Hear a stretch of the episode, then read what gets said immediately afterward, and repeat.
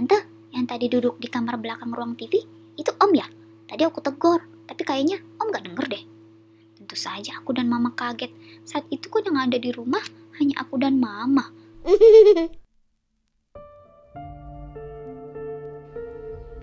Malam pemirsa, perkenalkan saya Lisda. Kali ini saya akan membacakan cerita horor dan misteri karangan saya sendiri berjudul Boneka Hidup. Cerita ini pasti banyak kekurangan di sana sini dan mungkin saja terjadi kemiripan dengan cerita lain. Tapi percayalah pemirsa, saya akan membawakannya dengan gaya saya sendiri yang saya harap bisa menghibur pemirsa. Kali ini cerita saya berjudul Boneka Hidup. Tadi kan udah ngomong. Tokoh bernama aku adalah anak perempuan umur 14 tahun yang sedang berulang tahun pada saat dia bercerita. Mari kita simak cerita itu. Cerita boneka hidup ini bermula dari saat ulang tahun aku. Waktu itu ayah kasih kado boneka yang cantik sekali. Kebetulan aku suka dengan boneka dan hobi mengoleksi boneka. Biarpun sudah besar, tapi kan kalau cewek wajar aja suka boneka kan. Begini ceritanya. Hari ini tuh ulang tahun aku yang ke-14. Kata mama aku sudah cukup besar untuk ambil keputusan sendiri, punya uang jajan bulanan, bisa dikasih kepercayaan atur keuangan sendiri, mulai ada cowok yang deketin, apa tuh namanya, cinta monyet, dan lain-lain. Tapi yang terpenting jangan terlalu sering main boneka. Padahal kan aku suka main boneka. Uang jajan yang kusisihkan sedikit demi sedikit itu juga aku belikan boneka. Banyak banget boneka di kamarku. Dari yang cute, cabi, rambut panjang, rambut pendek, Barbie, non Barbie, Barbie KW, boneka binatang, boneka kartun. Wah, banyak deh. Aku harap ulang tahun kali ini ada yang kasih aku boneka. Biasanya nenek atau tante tuh yang kasih aku boneka, bagus-bagus lagi. Bahannya lembut. Kata tante sih dia cari yang diskonan di Shopee. Kalau kata nenek dia cari yang di pasar yang suka digantung-gantung. Pokoknya aku hobi koleksi boneka, apalagi yang bentuknya memang mirip orang, bukan kayak isinya kapas atau seperti bantal gitu. Aku, aku bisa dandanin, aku bisa kapang rambutnya, bisa main pura-pura makan bareng, main HP bareng, dan yang paling penting bisa dengerin sama keluh kesah aku di sekolah. Kebetulan aku denger omelan mama di rumah, curhatan aku karena kakak iseng, dan lain-lain. Aku buka semua kado ulang tahunku. Wah, tidak ada isinya boneka. Adanya jepit rambut, baju, dress, kaos kaki lucu, sepatu, casing HP, sampai tiga. Ini dari kakak. Katanya beli di Alibaba yang murah. Ih, kenapa sih ulang tahun kali ini yang kasih kado sedikit? Tiara dan Kania aja patungan kasih kado jepit rambut. Lucu sih, tapi kan kadonya jadi cuma satu. Yah, tapi alhamdulillah deh masih ada yang kasih. Nah, tapi kok kali ini ayah belum kasih kado deh. Adanya kado deras dari mama. Suara pintu kamar diketuk. Suara pintu dibuka. Ayah muncul dari balik pintu dengan tersenyum lebar dan membawa sebuah kado besar. Wah, aku senang sekali. Ini ada kado spesial dari ayah. Jangan bilang-bilang mama ya, kata ayah sambil mengedipkan sebelah matanya. Asik, sautku. Setelah memberikan kadonya ke tanganku, ayah menutup pintu. Wah, kado besar. Isinya pasti besar kan? Tak sabar aku buka kadonya. Kertas kado berterbangan di sana sini. Wah, isinya boneka. Cantik sekali. Rambut ikal coklat, matanya bulat, hitam besar, bibirnya merah merekah, hidung kecil, dress merah muda, tangan dan kakinya bulat-bulat gemas. Ini bukan boneka LOL ya, tapi bon atau boneka Annabelle, lebih mirip boneka Susan. Wajahnya tersenyum kecil, senyum simpul gitu. Ih, gemas aku suka. Kalau nggak tahu boneka Susan, berarti kita beda angkatan. Boneka itu saking gemesnya. Aku suka sekali. Sayup-sayup aku mendengar suara di telingaku. Suara tawa cekikan anak kecil. Karena kaget aku melepaskan pelukanku dan menatap boneka itu. Aku mencari sumber suara. Kepalaku putar ke seluruh area kamar. Lalu mataku ke arah di luar jendela. Tidak ada anak kecil bermain di luar rumah. Dan suara itu berasal? Seminggu berlalu, suatu hari saat sarapan, kakak Toto marah kepadaku. Dia, kamu kalau malam suka ngapain sih di kamar? Berisik tahu, kata kakak. Ayah dan mama terheran-heran menatap kakak. Berisik apa sih kak? Kan aku kalau malam gak ngapa-ngapain. Paling belajar, habis itu tidur. Banyak kan kalau malam kan aku di ruang TV nonton sama kakak. Jawabku. Ih, enak aja menurutku seenaknya. Hm, akhirnya.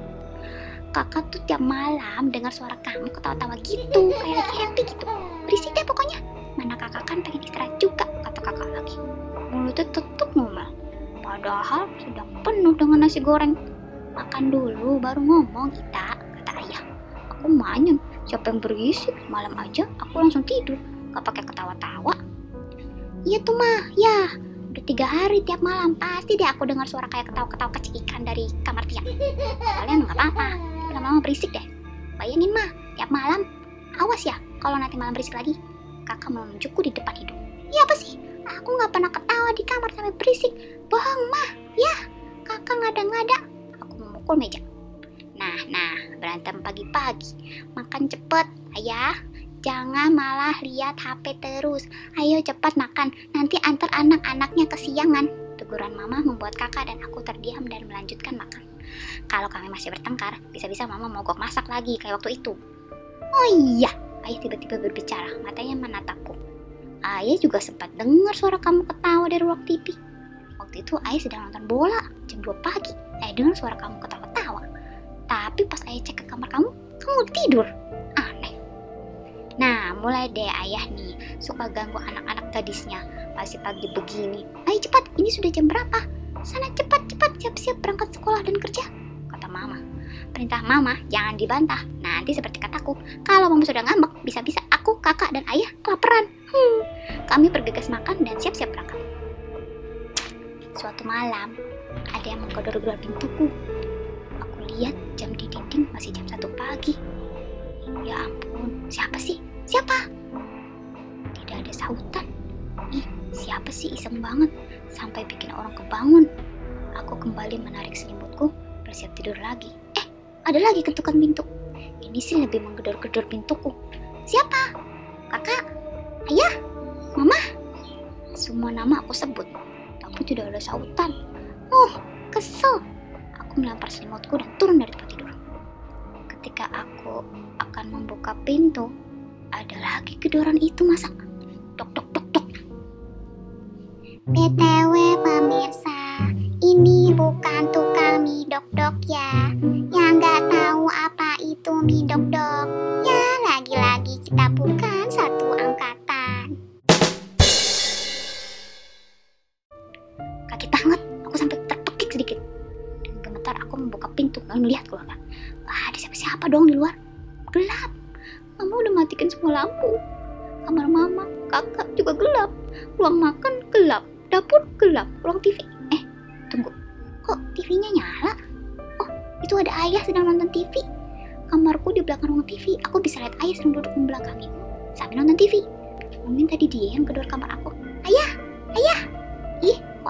Nengok sih? Ayah, tadi ayah yang ketok kamar aku. Ayah, ayah. Tetap saja ayah tidak nengok. Aku menghampiri ayah, memegang pundaknya. Ayah, tadi ayah ketok pintu aku enggak? Aku terkejut ketika dia nengok. Wajah itu bukan wajah ayah. Tapi ih, entah itu wajah siapa. Buruk banget. Ada tarinya, mata melotot mengeluarkan darah. Tari itu juga meneteskan darah sebelum kecil leher. Aku berteriak kencang. Ya, untung aja nggak apa-apa. Tapi tiba-tiba, Tia! Aku terbangun. Kakak dan mama memegang tanganku. Aku ada di atas tidur. Ayah di ujung kakiku. Mereka semua berwajah cemas. Kamu kenapa Tia? Ya Allah, ini sampai keringatan begini. Ayah memberiku minum. Kakak dan mama mengusap-usap kepalaku. Mereka masih memegang tanganku. Kamu kenapa Tia? Tanya kakak. Kak, tadi di depan TV, ayah tadi itu berdarah, banyak darah di ruang TV. Kataku terbata-bata. Lalu aku dengar mama ngomong sesuatu ke ayah. Bukan ngomongin hutang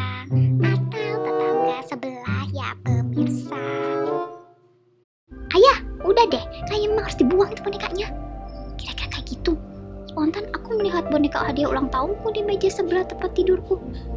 Dia masih ada di situ dengan senyum yang sama, posisi sama, dan tidak terlihat aneh. Kenapa mama tahu-tahu ngomong tentang boneka? Boneka yang mana ya? Aku gak terlalu ingat banget malam itu. Tapi dari pagi sampai siang, badanku rasanya capek sekali. Seperti capek sehabis lomba lari sprint 400 meter dulu di sekolah. Kakiku pegel banget, nyut-nyutan. Tanganku kesemutan, pundakku berat dan aku terus-terusan kausan. Tadi pagi ayah menggendongku ke kamarnya, biar ayah saja yang tidur di kamarku. Dan aku tidur di kamar mama katanya. Supaya gampang juga kalau aku teriak-teriak dalam tidur, seperti semalam. Yah, yang aku ingat hanya kedoran pintu. TV nyala, lalu wajah ayah menjadi menyeramkan. Mama bilang, malam tadi aku teriak-teriak dalam tidur. Kakak bilang, kesurupan. Ayah nggak bilang apa-apa sih, hanya geleng-geleng kepala terus dari tadi. Mama cerita, sejak sebulan lalu saat mama di rumah sendiri selalu terdengar suara berisik dari kamar. Suara banyak sekali anak-anak di kamarku. Ada yang teriak, nangis, marah, ketawa. Seperti kayak suara anak-anak main. Kalau udah cek kamar, gak ada apa-apa masa. Di luar rumah juga jarang ada anak-anak kecil. Awalnya mama takut, tapi karena sudah terlalu sering, jadi mama cuek aja. Kata mama, selagi tidak mengganggu dan hanya suara aja, mama gak masalah. Ih, masalahnya seminggu terakhir mama pernah lihat aku berjalan dalam tidur. Sudah dua kali kata mama. Padahal aku tidak pernah merasa berjalan dan turun dari kasur. Ngapain juga coba? Semalam aku tidak berjalan dalam tidur. Hmm, perasaanku sih. Tapi hanya teriak-teriak aja pas tidur. Sampai mama dan kakak kebangun dan buru-buru melihatku di kamar. Kata mama dan kakak, aku cuma berteriak, Boneka! Boneka! Bukan sales jualan boneka ya pemirsa. Dan ini bukan nyanyi lagu keke juga ya pemirsa. Hari itu dan seminggu setelahnya aku tidur sama mama. Aku tidur di- ah, ayah tidur di kamarku. Anehnya selama seminggu itu tidak ada kejadian apa pun. Aku juga tidak berjalan dalam tidur dan tidak teriak-teriak pas tidur kata mama sih. Mama nggak diganggu sama anak-anak dari kamarku juga. Kakak tidak diganggu suara berisik dan untunglah aku tidak mimpi buruk lagi. Kebayang deh kalau aku mimpi itu lagi. Karena aku sempat tidak masuk seminggu, perwakilan kelasku datang ke rumah bareng ibu guru. Yang datang itu sahabatku, Tiara dan Kania, Abi, ketua kelas, dan Bu Irma, wali kelas. Mama cuma bilang kalau aku hanya kecapean dan stres kalau pelajaran sekolah. Padahal aku gak lepas banget gitu loh. Hanya bisa ke toilet aja udah syukur. Tapi untungnya kemarin lusa, dokter yang ke rumah kasih obat dan vitamin. Jadi aku agak kuat sedikit untuk duduk di tempat tidur. Aku udah sempat chatting sih dengan Tiara dan Kania soal sakitku ini yang sebenarnya ya kenapa awalnya mereka agak gak percaya gitu tapi saat itu kondisiku mereka langsung kaget. Kata mereka ih aku kok pucat banget gitu. Terus kelihatan beda banget lesu gitu katanya. Mereka hanya sebentar di rumahku. Itu aja udah cukup seneng akunya pas mau pulang si Abi ketua kelas dia sempat nanya ke mamaku. Katanya gini tante yang tadi duduk di kamar belakang ruang TV itu om ya? Tadi aku tegur tapi kayaknya om gak denger deh. Tentu saja aku dan mama kaget. Saat itu ku udah gak ada di rumah hanya aku dan mama. Dengan tergagap, mamaku bilang, iya, mungkin om lagi capek ya. Nanti tante sampaikan ya. Setelah mereka pulang, aku melihat mama setengah berlari ke kamarku dan menutup pintu kamarku. Tia, kita minta Wa Amin ke sini aja yuk, buat usir yang ada di kamar kamu. Mama takut deh, apalagi ayah mau mau lembur hari ini. Pulang pagi. Ita kakakmu pergi jalan-jalan sama temannya habis pulang sekolah. Terus kamu lagi sakit. Mama takut kalau jaga, jaga sendirian di rumah. Gitu kata mama. Wah Amin tuh saudara sepupu mama yang mama anggap seperti kakak sendiri. Selain periang, Wah Amin juga dekat dengan aku dan kakak. Dia orang lucu dan perhatian dengan saudara-saudaranya. Iya mah, panggil Wah Amin aja buat temenin kita. Aku juga takut kalau berdua doang dengan mama. Kalau aku kenapa-napa, paling tidak kan ada mama dan Wah yang temenin. Singkatnya, Wah Amin sampai di rumah dengan gaya anak motor gedenya, lengkap dengan jaket kulit dan celana sobek. Khas sekali penampilan dari dulu. Dia tersenyum selebar saat melihatku Duh, Neng gelis, kasihan amat cuma bisa tiduran. Yang sabar ya, Neng. Ujarnya sambil membelai rambutku. Ini, Wak bawakan cucur kesayangan Neng. Biasa, ini Bibi yang bikin. Enak, kata Wak sambil kasih sepiring cucur kesukaanku. Aku makan sedikit oh, rasanya enak banget. Aku makan semua cucur itu. Walau mulutku masih terasa pahit karena reaksi obat dokter. Ya cucur itu sejenis snack dari daerah Betawi. Wak mau keluar sebentar ya. Dia berani sendiri kan di kamar? Tanya Uwa.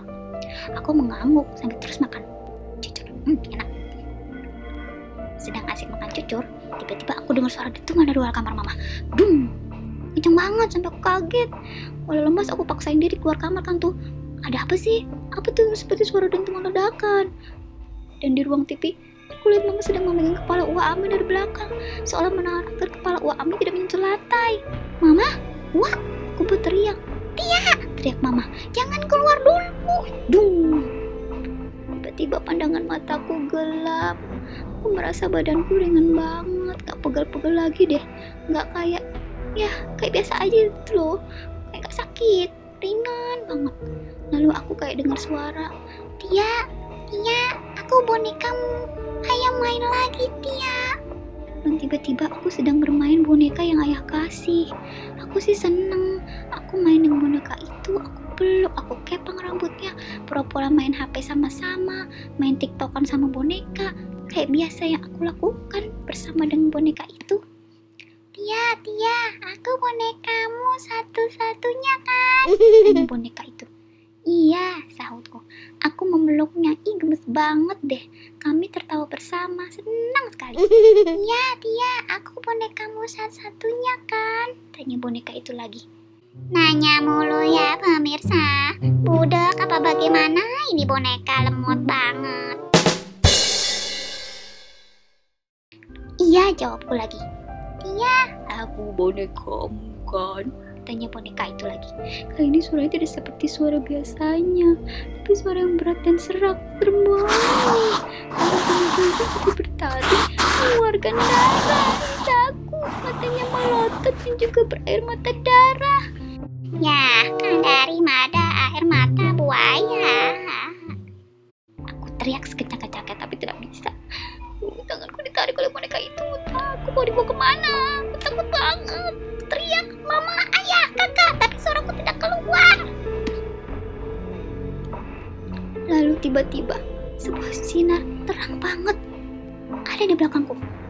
memelukku dari belakang dan menarikku ke sebuah cahaya lagi.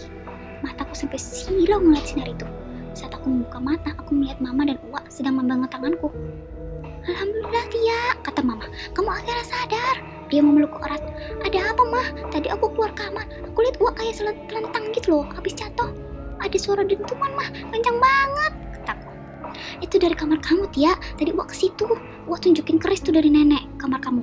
Pas kerisnya ada di depan boneka yang di meja sebelah tempat tidur itu. Uwa kayak ditarik keluar. Hampir aja kepala Uwa kena lantai. Untung mama kamu pegangin kepala Uwa. Eh, kamu keluar. Jadi boneka itu malah nyerang kamu, kata Uwa Amin. Hah? Boneka? Maksud Uwa apa? Aku ngerti, kataku. Ya udah nih, pokoknya aura boneka yang di kamar kamu itu jahat. Harus dibuang bonekanya, ujar Uwa Amin. Jangan, Wak, itu boneka kesayangan Tia. Hadiah ulang tahun kemarin, teriakku. Tia, kamu harus serahin boneka itu. Kayaknya boneka itu jahat. Sejak ada boneka itu di rumah kita dan kamu sering digangguin jin, kata mama. Lalu mama cerita, ternyata boneka itu ayo beli online di toko barang second. Karena lucu, jadi ayo beli aja tanpa tahu asal usul boneka itu. emang tuh bapaknya buat anak kok. Coba-coba. Kata Wa Amin, boneka itu adalah boneka pesugihan, bukan boneka mainan biasa. Karena sudah diisi oleh jin untuk pesugihan. Dan banget, ini itu senang darah dan suka membuat pemiliknya tersiksa gitu. Jadi sebaiknya dibuang aja ke tempat kiai kenalan Wa Amin, kata Wa Amin. Dengan berat hati aku iyain. Tak lama dokter datang untuk memeriksa lagi kesehatanku. Takutnya kenapa-napa, kata mama. Wa Amin pulang dan bawa boneka itu. Ya sedih juga, ada ulang tahun harus lenyap dengan cara begini. Lagian, ayahku sampai gak teliti sih belinya. Kalau boneka cantik banget aku juga suka lagi. Setelah boneka itu tidak ada, kesehatanku berangsur-angsur pulih. Bisa sekolah lagi. Kata mama sih, aku sudah ceria lagi. Tidak ada lagi gangguan aneh. Nampaknya memang karena boneka itu aja. Aku kayak gitu kemarin. Tapi aku kemarin sempat mimpi loh. Melihat boneka itu ada di kamarku lagi dan bertanya padaku,